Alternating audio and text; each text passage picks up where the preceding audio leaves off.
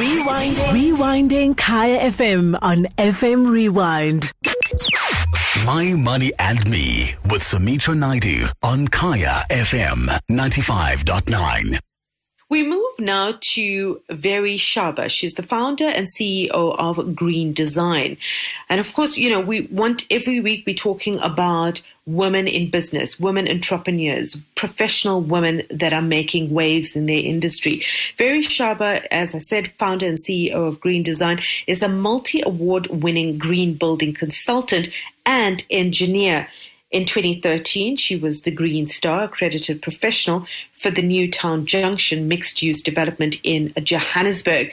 Newtown Junction went on to be the recipient of three South African Property Owners Association Innovative Awards, including overall winner for transformation, heritage, green sustainability, and innovation.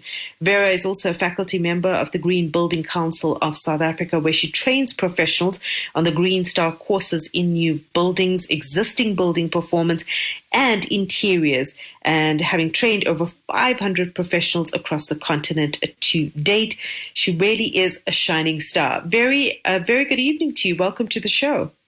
Hi, how are you? I'm very good, thank you. Phew, this was quite a, a, a, CV that I was reading out. You've uh, accomplished quite a bit in your time, and you're still very young. Um, so well done on all of that. But Vere, I think, you know, uh, apart from congratulations and talking about your accolades, take us through you know, some of the challenges that you faced getting into this business. I mean, you've the founder and CEO of Green Design. You've built that up to be an established business. How did you actually get there? Oh, thank you very much for having me on the show, and thank you for your note on the CV. Um, so I would say that as a CEO and founder, how I got here is really, I know it sounds very cliche, but one should never start a business because they want the money. I know that sounds completely like that doesn't make sense. But what I found is that there was a problem that was not being addressed, and it wasn't being mm-hmm. addressed by my employer at the time. And I'd moved from one employer to the next employer, and it still wasn't being addressed in terms of really merging green buildings and engineering. Um, which is something that doesn't normally exist. Engineers are very clinical and technical, and you know they don't really care about the environment because if they did, our refrigerant wouldn't have had an ozone depleting potential until it was mm. out, you know, outlawed. Um, and so I kept on being like, but what is the the environmental side of engineering. So it's almost like intersectional engineering, the social, economic, and environmental side of engineering. And how can we really push that forward? And eventually I just decided I'm going to start my own business. I had three months salary, a LinkedIn profile, and a car, and no clients. Um, and the business just grew within about 12 months. I had finally signed a multi-million rand contract um, at the end of the year. And that really was just because I was like, here's a problem that's not currently being solved, where we're really specifically looking at engineering and we're looking at the benefits that can come from doing green engineering, the social, economic, mm. and environmental benefits that can come from green engineering. And that's really what green design focuses on you know, I have a passion for this and, you know, I do a lot of research on it. And I find that the corporate world almost, you know, they're embracing it a lot more than the individual, whereas we should all be embracing it because we have a huge environmental problem and we have an environmental responsibility. But I still, and when you talk about the multi million dollar deal that you um, uh, that you managed to get. I mean, that of course was in the corporate sector, right? Yeah, and it was multi-million rand. I wish it was multi-million dollars. Sorry, million rand. yeah, absolutely. I just want to, before people are like, wait a minute. um, but with that deal, it was with the corporate sector. And I think that there is an uptake more with the corporate sector. And I think that the reason for that is because there's still a myth around green. People don't mm-hmm. understand that you can live work, and play green. In fact, you should, because there are definitely a lot more individuals who can turn this wheel around than the corporates. Corporates have a lot of layers versus individuals. I changed my light bulb in my house. I, you know, mm. decided to have a solar geyser. I decided I'm never going to wear you know, maybe synthetic or fabrics, because textile industry is the second highest emitter after oil and gas. So I start being more conscious about the clothes that I pick. It's these mm. kind of mm. conversations that we don't have, and then people start thinking it's not about them. Yet Africa is the most vulnerable continent when it comes to climate change. So every decision we're making on an individual basis actually is contributing towards climate change. Mm. But you know what? It goes back to the debate um, over costs. It's like if you want to be mm-hmm. good, you want to eat good, it's going to cost you more because you're eating all fancy things that's going to keep you healthy because, you know, takeout is cheaper, but it's terrible for your body. It's the same thing. I mean, the corporates, as you say, has so many layers, but they also, one of those layers is money. They have access to that. And is I mean, is that something that needs to be dispelled? I mean, you know, it is expensive to put in a solar geyser if you're going to change it. Um, is it that easy for everyone to actually go the green route? Um, because the cost factor is huge. And I think that's the myth that exists is that it costs more to go green. So I'm going to give a really random example that's probably relatable to all of us. So during lockdown, how many of us have bought brand new clothes? Seasons have come yeah. and gone. We haven't really bought new clothes. We haven't really bought new shoes. Um, and that's probably cost us less. And in the process, we've been sustainable. Mm. So I think that there's a concept called the circular economy, which is very, or circularity, which is very um, entrenched in the idea of green economy and green in general. And the circular economy actually says how long can you keep something in the cycle for as long as possible before sending it to landfill. So it's small things like that that end up actually costing you less. And then with mm. the hmm. solar um, geyser, what we've just kind of seen is that that definitely does have a cost premium to it.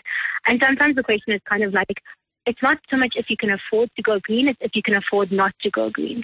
And yes. so a lot of the times we would say, look at the payback period. Um, if you can see that, and even there's some companies that do energy as a service where they will pay for your solar. You pay them monthly but they will mm-hmm. pay the mm-hmm. capital cost for your solar. And all you have to do is just, yeah, they make the money from putting solar on your rooftop. Um, so there are many ways around it. It's just, I think it's education. I think people yeah. don't know that we can all be green. I think that's a, you know, it's a really important point. And, you know, I'm working on a green project and I find that, you know, like, like you explaining, it's so important for us to go. I mean, what is the cost of not going green? But it's, do you find that there's a challenge? Because I find that in, it's it's the challenge is in convincing people of how important it is for them to go green, to change their thinking, to change their attitude, to change their behavior. And for me, in my green project, I feel that is the challenge, is getting yeah. them to understand the importance of it. I don't know if you feel the same way. That's absolutely true. And I think one of the things that I've had to navigate, because I've been working in the space now since 2010, and so I've kind of seen our industry evolve from at one point, even before 2010, there was a point because I actually so the whole green career started when I was working at Volkswagen and it was load shedding in that year. And I was like, mm-hmm. okay, wait a minute, we could definitely be more self sufficient. But what I just saw is that the conversation has changed there's different drivers to green. It can either be social, economic, or environmental. If you know what drives the person you're speaking to, it's easier to encourage them. So the corporates, they go green, yeah, kind of for environmental, but that's not really the reason. They go green because of economic benefits. They go green mm-hmm. because their shareholders are holding them to environmental, social governance policies that they have uh, like uh, like signed towards. Um, they go green because it looks good. They go green because the competitors green. And so that's their driver. You won't really talk about environment unless they've signed a carbon, you know, um, agreement. Mm. Government goes green because of the jobs that are available in the green economy, so the social yeah. side. And then most individuals go green because of the environment. Like we just want to trade lightly, but also the economic side. So I think once you know the driver, it makes it so much easier to convince people. It just makes sense, but mm. it's that little bit of convincing that needs to happen so that people see that it's in their best interest.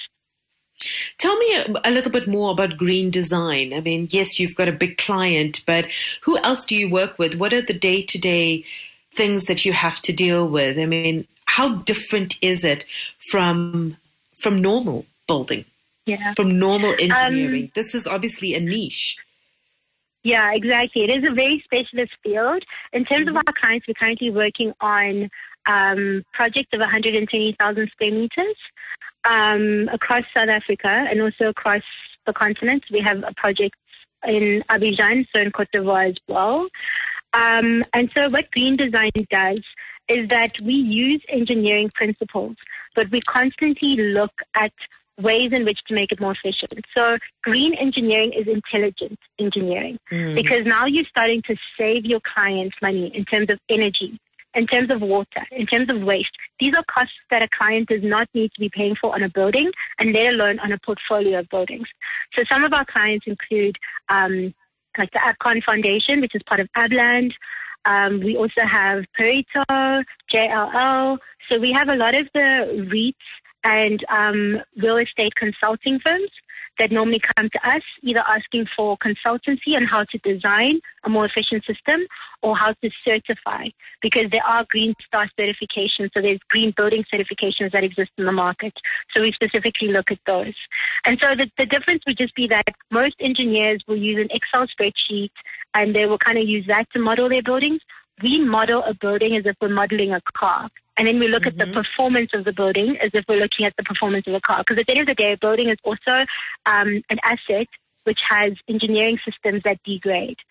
And so, and it's also very much dependent on climate um, and the environment around it. And so that's kind of what makes us that in that little niche space of clients who are like, I want to quantify the performance of my building. So we call it high performance building. If you've just joined us, my guest this evening is Vere, Vere Shaba, and she's the founder and CEO of Green Design.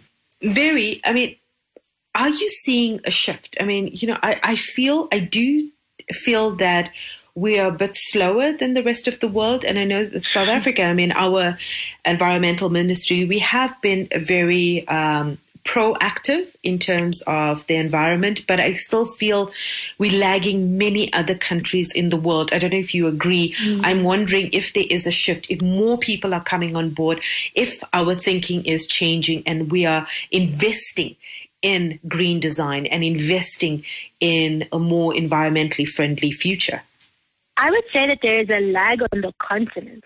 Um, and then South Africa ends up being one of the leaders within the continent, but there definitely is a lag. And I think our environment, definitely the Department of Environment, Fishing and Forestry, have all ratified COP21, all of these COPs that we've um, hosted. South Africa has been a signatory to it. We've committed towards carbon neutrality. Four of our metropoles are part of the mm-hmm. C40 Cities campaign, which looks mm-hmm. at them being carbon neutral by 2030 and 2050. So for new buildings, 2030, for new and existing buildings, 2050. So all of this is happening. But the biggest problem that we face is just the way our industry is built, is that we're very fragmented. The architect mm. sits in their office. The engineer sits in their office. The environmentalist sits in their office. Quality surveyor sits in their office.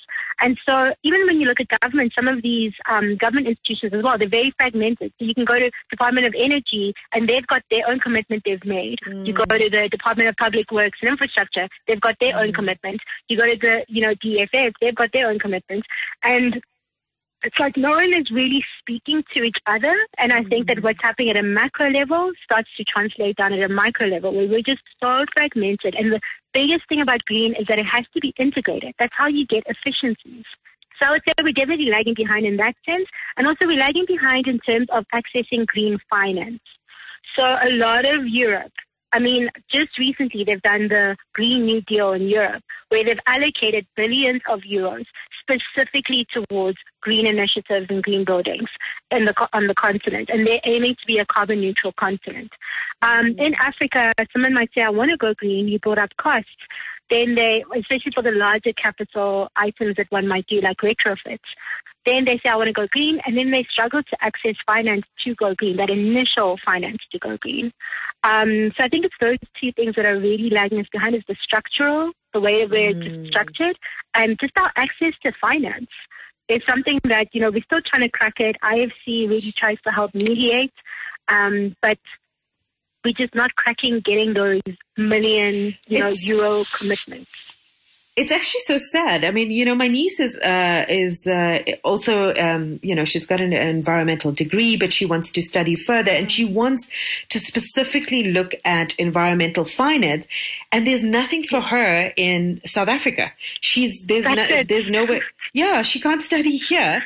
She's looking Yeah. at going overseas just to study that because she says, and she is working in the in the environmental space, but she says that, as you say, um, you know, that there is uh, finance is missing. It's an integral part of um, transformation in this industry, and it's missing. It's it's not there. And she yeah. can't even fill this gap because academically she can't actually get access, you know, to further herself, to offer anything. So she's actually looking at countries overseas in Europe that are offering these kind of degrees. So I, th- I totally agree. I mean, you know, there's, we're lagging yeah. in the sense. And I suppose, you know, that leads to, leads to, you know, bottlenecks in for people wanting to get into the green industry, uh, into the green economy, they can't because this just isn't available to them. And that's it. And I think what's so interesting, so last year I was the campaign ambassador for the Embassy of Finland and we focused on the circular economy, is when you look at the Europe model, and I never want to copy and paste Europe into Africa because we have our mm. own, you know, kind of we've got our own intricacies, and even as a continent, yeah. we're not even, you know, homogenous. And even as a country, mm-hmm. Cape Town climate is different from, you know, Joburg's.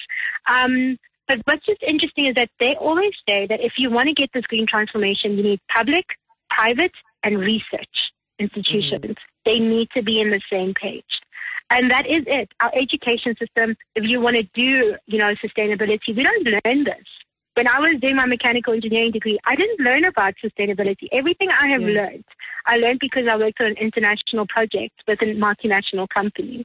Um, and so I definitely think that that's definitely another thing that kind of pulls us back. So, for instance, now after the whole COVID pandemic, like I mean, the COVID pandemic is still happening, but people are talking about a green recovery in Europe.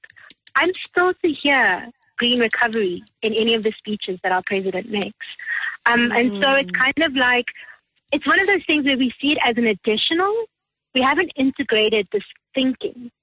And the reason we haven't integrated it is, I think, because public, private research institutions, again, very fragmented. They're not speaking to each other. Random last mm-hmm. example is if a private company wanted to do green, they want research.